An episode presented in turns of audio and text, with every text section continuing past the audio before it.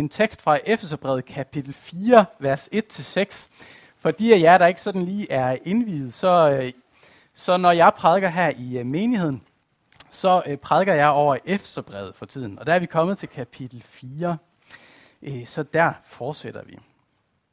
Man øh, får jo lyst til at holde en meget lang prædiken, når vi nu er sammen her, fordi det er jo en måde at trække vores fællesskab ud på i tid, og det er jo så dejligt at være sammen med så mange mennesker igen. Men jeg skal forsøge at fatte mig øh, i nogenlunde korthed. Men øh, vi rejser os i respekt for Guds ord og læser de første seks vers af kapitel 4. Jeg, der er fange for Herrens skyld, formaner jer da til at leve, så det svarer til det kald, I fik, med al ydmyghed og mildhed, med tålmodighed, så I bærer over med hinanden i kærlighed, og stræber efter at fastholde åndens enhed med fredens bånd. Et læme og en ånd, ligesom I jo også blev kaldet til et håb. En herre, en tro, en dåb. En Gud og alles fader, som er over alle, gennem alle og i alle. Amen. Jeg vil bede en bøn. Kære Gud og far i himlen, jeg beder dig om, at du nu vil velsigne os og det fællesskab, vi, vi er i her, hvor vi stiller os under dit ord. Tag dit ord og applicer det på vores hjerter. Lad os finde glæde og vejledning, opmundring og trøst i dit ord. Send din hellige ånd til os, så vi kan se dybder i dit ord. Amen. Vi skal uh, gå til den her uh, tekst uh, først ved at se på det kald, som Paulus han omtaler. Og så skal vi uh, skifte videre og se på det liv, som bygger på det kald. Og til sidst så skal vi se på uh, den enhed, som Paulus i tale sætter. Men Paulus han starter afsnittet med at sige, jeg formaner jer da. Jeg formaner jer da. Med de ord så skifter Paulus gear i Efeserbrevet. Ligesom de fleste andre breve, Paulus han skriver, så er der to hoveddele. Der er den hoveddel, der handler om teorien eller teologien, som tager fat i nogle af de udfordringer og problemer, som menigheden i Efesos havde. Og så er der den anden del, som udfolder livet på baggrund af den første hoveddel. Når fundamentet er lagt, hvordan skal det så bygges op eller føres ud i livet? Så resten af Efeserbrevet fra kapitel 4 til kapitel 6, det giver os en række perspektiver på det kristne liv. Og i de kommende måneder, så er det det, vi skal dykke ned i. Men det er bare afgørende at se, at forbindelsen imellem del 1 og del 2 er et da. Det er sådan, at hvis vi vil leve rigtigt det kristne liv, så skal det hele tiden være på baggrund af den kristne tro, det kristne fundament, i den kraft, vi finder der. For vi har fået et kald, og det fører et liv med sig. Og derfor bliver vi nødt til at spørge, hvad er det kald, som vi har fået givet, og som er blevet malet for os i de første kapitler af Efeserbrevet? Jo, vores kristne kald, det er, at Gud han har oprejst vi, der er kristne, fra åndelig død og fortabelse til fællesskab med sig. Vi har i Kristus fået givet et håb om et evigt liv. Og Helligånden er vores pant derpå. Ufortjent som en gave, uden at vi har bidraget noget som helst, udover at bringe vores egen syndighed og fortabthed til bordet, så har Gud gjort det. For uden Guds frelsende indgreb, som vi har modtaget ved dåb og tro, så var vi fortabt. Så var vi under dom. Men Gud han ville det anderledes. Vi, der er kristne, vi er som adoptivbørn, der er blevet adopteret fra et skummelt og destruktivt børnehjem til at være den levende Guds børn. Det var ikke fordi vi var særligt charmerende, særligt rene, særligt velopdragende men fordi Gud i sit hjerte er en god og kærlig Gud. Det var grundet i kærlighedens kildevæld i Guds hjerte, at han udvalgte os til tro på sig. Og fordi vi nu er blevet adopteret ind i en ny familie, så følger der et nyt liv. Med det billede af adoption, så bliver det tydeligt, at adoptionen den kommer før livet. Hjemme hos os, øh, i min familie, så kæmper vi for, og det kan godt være lidt af en kamp indimellem, at vi skal leve på en bestemt måde og opføre os på en bestemt måde. Vi skal tale pænt til og om hinanden, og vi siger tak for maden, og vi hjælper hinanden og så videre. Men om vi så fandt de mest velopdragende børn i verden, altså nogle af jer, der er til stede her, ikke også? Øh, så er det jo ikke sådan, at bare fordi I udlever de idealer, som vi tilstræber i vores familie, at I så bliver mere end enevoldsen af den grund.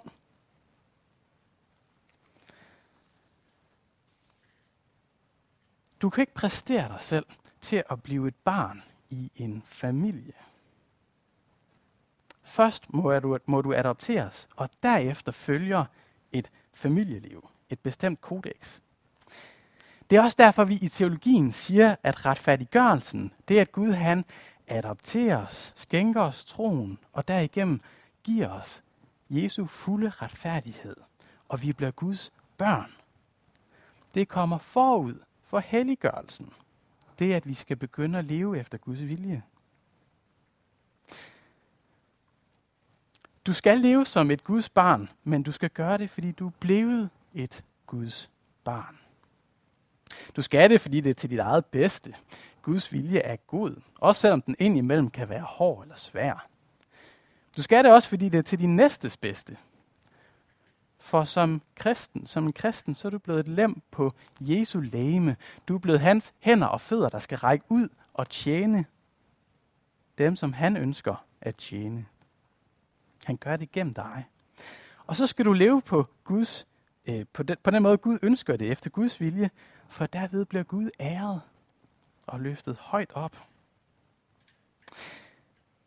Men når jeg siger, at retfærdiggørelsen kommer før helliggørelsen, så er det jo ikke fordi, at der er sådan et tidsrum imellem de to. Sådan forstået, at øh, fra du bliver et barn af Gud, fra du kommer til tro på ham, til du skal begynde at leve som et barn af Gud, at der der kan gå øh, tre minutter, eller tre måneder, eller tre år, eller tre årtier. De to, de følges altid ad. Man skal leve som et Guds barn, fordi man er et Guds barn.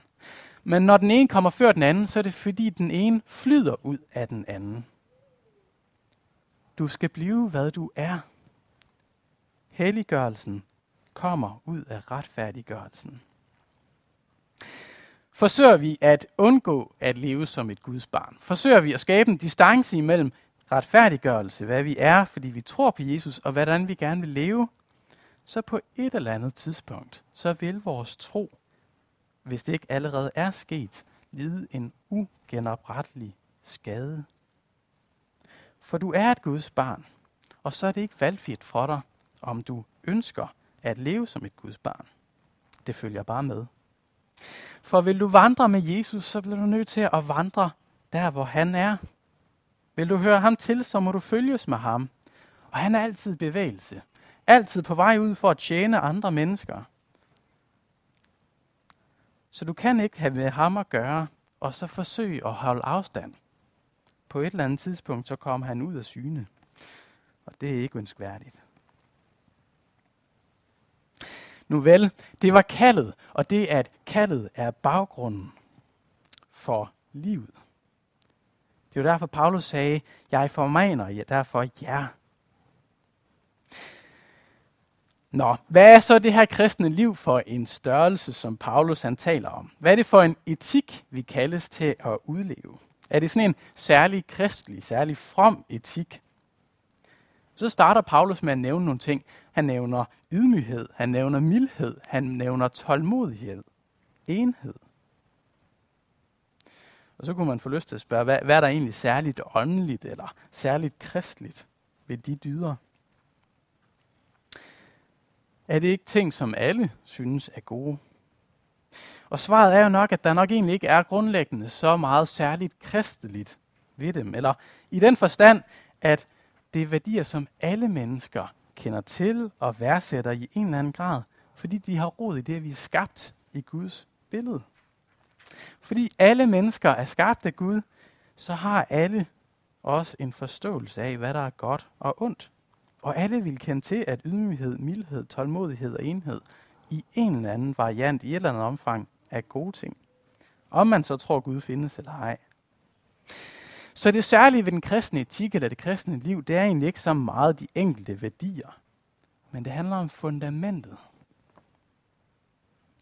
For en kristen skal ikke leve på en bestemt måde for at opnå noget, men fordi Kristus har opnået det for os. Retfærdiggørelse før helliggørelse. I stedet så bliver den kristne, du og jeg, kaldet tilbage i hver vores hverdagsliv. I hver vores tilværelse, hvor vi i evangeliets kraft skal leve et simpelt, men godt liv. I Galaterbrevet så nævner Paulus det, vi kender som troens eller åndens frugter. Og når han nævner dem, så kan man godt sådan blive slået over, øh, hvor almindelige de er. Han nævner jo ikke først og fremmest en række overnaturlige og verdensfjerne ting. Man prøver at høre, hvad han siger. Åndens frugter er kærlighed, glæde, fred, tålmodighed, venlighed, godhed, trofasthed, mildhed, selvbeherskelse.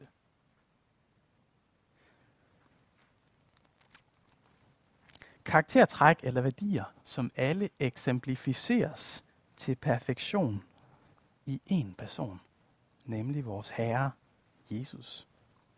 Hvis der nogensinde har været en, der har været ydmyg, mild og tålmodig, så er det ham. I de her værdier, så vil der nok i alle kulturer være nogle ting, der bliver vægtet højere, og som har en større plads end andre, og nogen, der måske endda kan være upopulære. Når Paulus han nævner ydmyghed, så er det reelt set ret kontroversielt i samtiden. Ingen har betragtet ydmyghed som noget godt på det tidspunkt i Romeriet. Det var et udtryk for en negativ svaghed. Alligevel så udviste Jesus ham, der med rette som den eneste kunne tillade sig at puste sig op Vær stolt. Og så videre. Igen og igen. Ydmyghed. Han, som den eneste, der reelt set kunne stille sig forrest i vaccinekøen, eller hvad der nu øh, er ydmyghed i dag, eller det modsatte. Han ville ikke gøre det. Han var universets herre, men han kom for at tjene. Han havde været med til at skabe af intet, og alligevel var han villig til at lide sult for os. Så hvis du vil efterfølge Jesus, hvis du vil udvise åndelighed, så øv dig i ydmyghed. Hvordan bliver man mere ydmyg?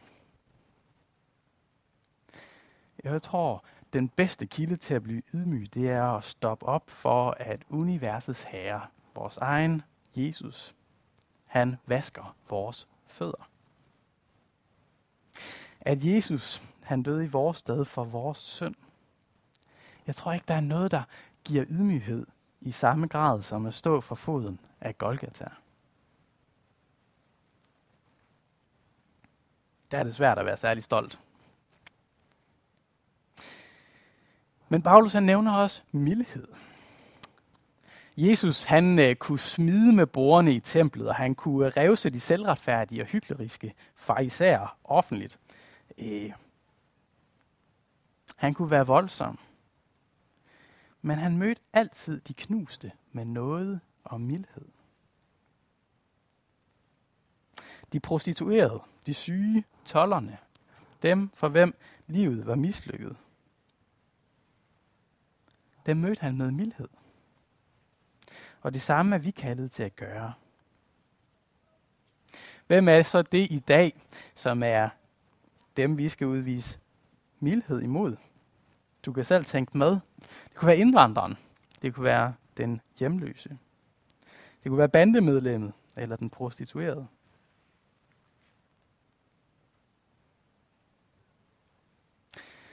Men hvordan vokser vi i mildhed? Hvordan kan vi tillære os ydmy, af mildhed. Jeg tror, den bedste vej, det er ved dagligt at løbe til Kristus. Ham, som hver dag møder os med mildhed. Ham, som aldrig kunne finde på at vise dig bort.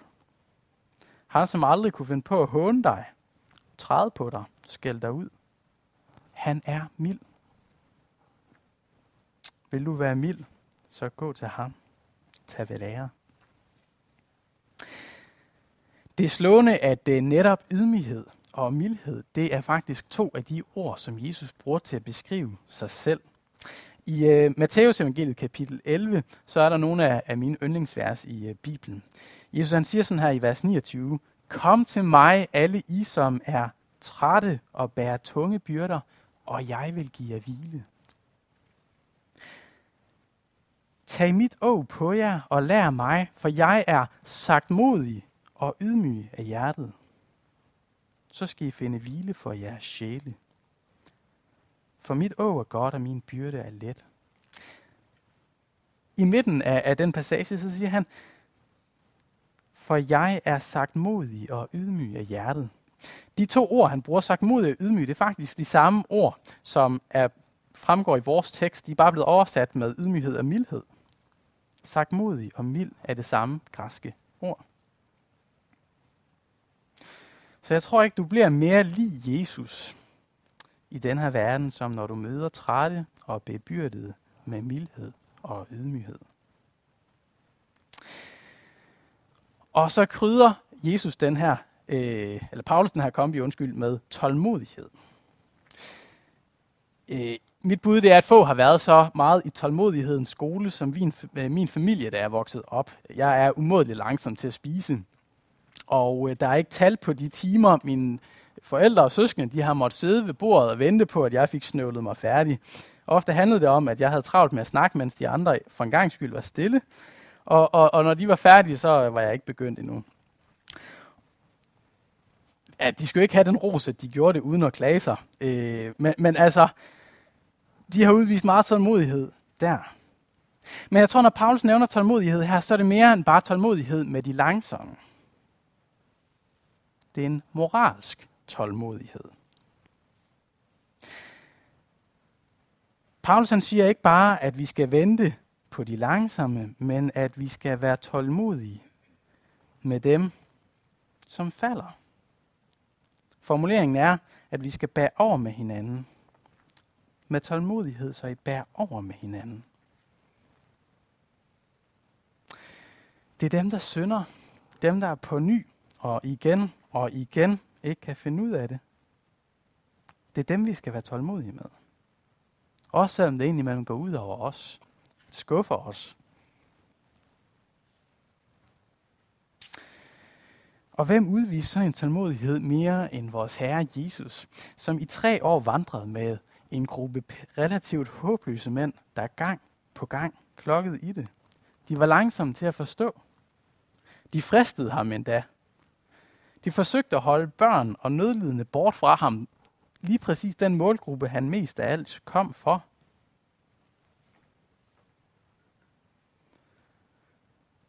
Vil du være from, vandre med Kristus og være ham lige, så vær tålmodig og bær over med dem, der falder og fejler. De langsomme, men især også dem, der svigter om og om og om igen. Og hvilken måde er der bedre til at blive tålmodig på den måde på, end ved at blive stille for det antal af gange Gud han har vist mig og dig noget og tålmodighed. Han, som har vist os sådan en noget, det giver os kraft til at vise andre bare en brøkdel igen.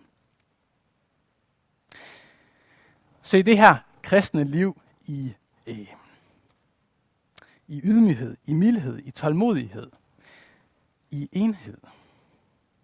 Det får sådan en, en lille øh, vinkel i det, Paulus han bruger ordet hinanden. Vi skal bære over med hinanden. Det her ord hinanden, det er et ord, som i Bibelen, specielt i Nye Testamente, bruges ret meget om det kristne fællesskab. Om vores brødre og søstre i Herren. For ligesom jeg skal bestræbe mig på at opføre mig godt over for alle mennesker, som jeg møder, så har jeg et særligt kald til at opføre mig ordentligt over for min hustru og mine børn, min familie. Og fordi Arskirken, vi der er samlet her, vi er vores store menighed, så har vi et særligt kald til at udvise de her værdier og praktisere det i vores fællesskab her. Selvfølgelig skal vi gøre det over for hele verden, for alle mennesker, men vi har en særlig forpligtelse over for det her, som er vores åndelige familie. For ved at udvise det, så kæmper vi nemlig for vores menigheds enhed. Der står nemlig ikke i Bibelen, at Jesus han døde for sine mange hustruer, sine mange menigheder, men han døde for at vinde sig en hustru, kirken. Og derfor så må vi inderligt fastholde, kæmpe for at fastholde enheden. Og hvordan gør vi bedre det, end ved at udvise ydmyghed, mildhed, tålmodighed osv.? Man kunne have lyst til at spørge, hvor, hvorfor er det her med enheden så centralt for Paulus? Hvorfor, hvorfor går han så meget op i det? Jeg tror, noget af baggrunden finder vi tidligere i Efeserbrevet, hvor vi så, at noget af det, de kæmpede med i Efesos, ligesom de gjorde mange andre menigheder på det tidspunkt, det var de her fraktioner imellem jødekristne og hedningekristne. Fraktioner af menigheden, hvor de kom til at, at se ned på hinanden, og, og, og der opstod klikker og grupperinger, og de måske begyndte der at frakende hinanden en frelsende kristentro. Og derfor så gør Paulus op i enheden, at de skal binde sammen i det ene evangelie. Men jeg tror også, Paulus kald, selvom vi ikke kæmper med opdelinger mellem jødekristne og hedningekristne, har et kald til os i dag.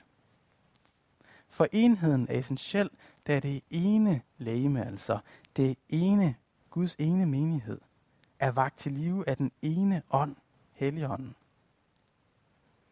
Og fordi vi ved den ene ånd er blevet vagt til liv og kaldet til et evigt håb, til evigt liv i fællesskab med Gud, så har vi også kun ét fælles håb.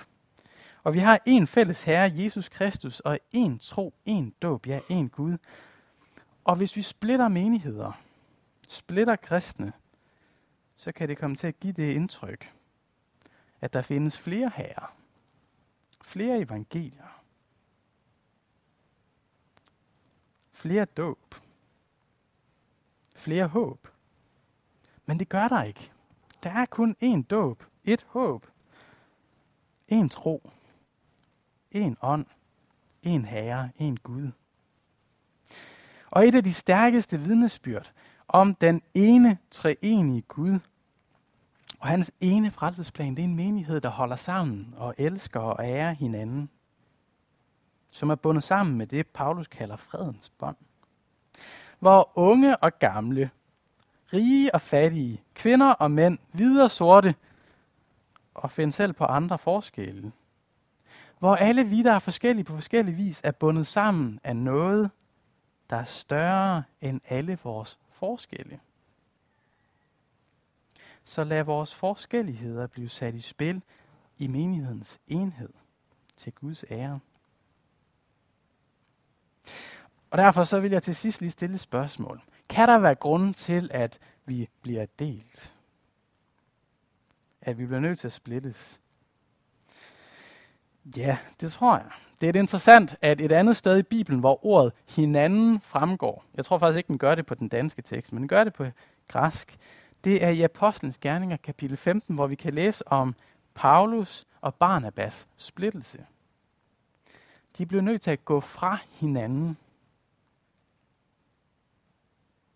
Og måske er det netop derfor, Paulus taler så soleklart om enheden, for han selv har erfaret splittelsen, såret og smerterne. Der kan være en række teologiske grunde, moralske grunde, praktiske grunde eller missionale grunde til, at vi splittes.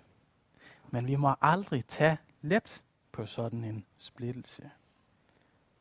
Lad os kæmpe for enheden. Vi må bare ikke gå på kompromis med sandhed og hvad der er rigtigt og godt. For enheden er aldrig en gevinst, hvis vi mudrer sandheden til. Det vil aldrig være konstruktivt, hvis den samme menighed praktiserer både voksendåb og barnedåb. Det vil mudre sandheden.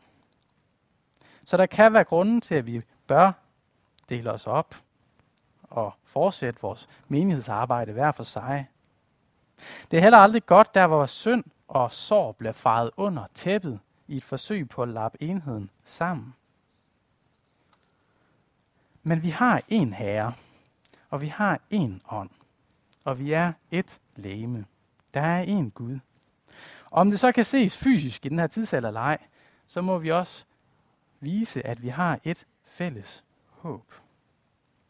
Og lad os derfor kæmpe for enheden med ydmyghed, mildhed og tålmodighed.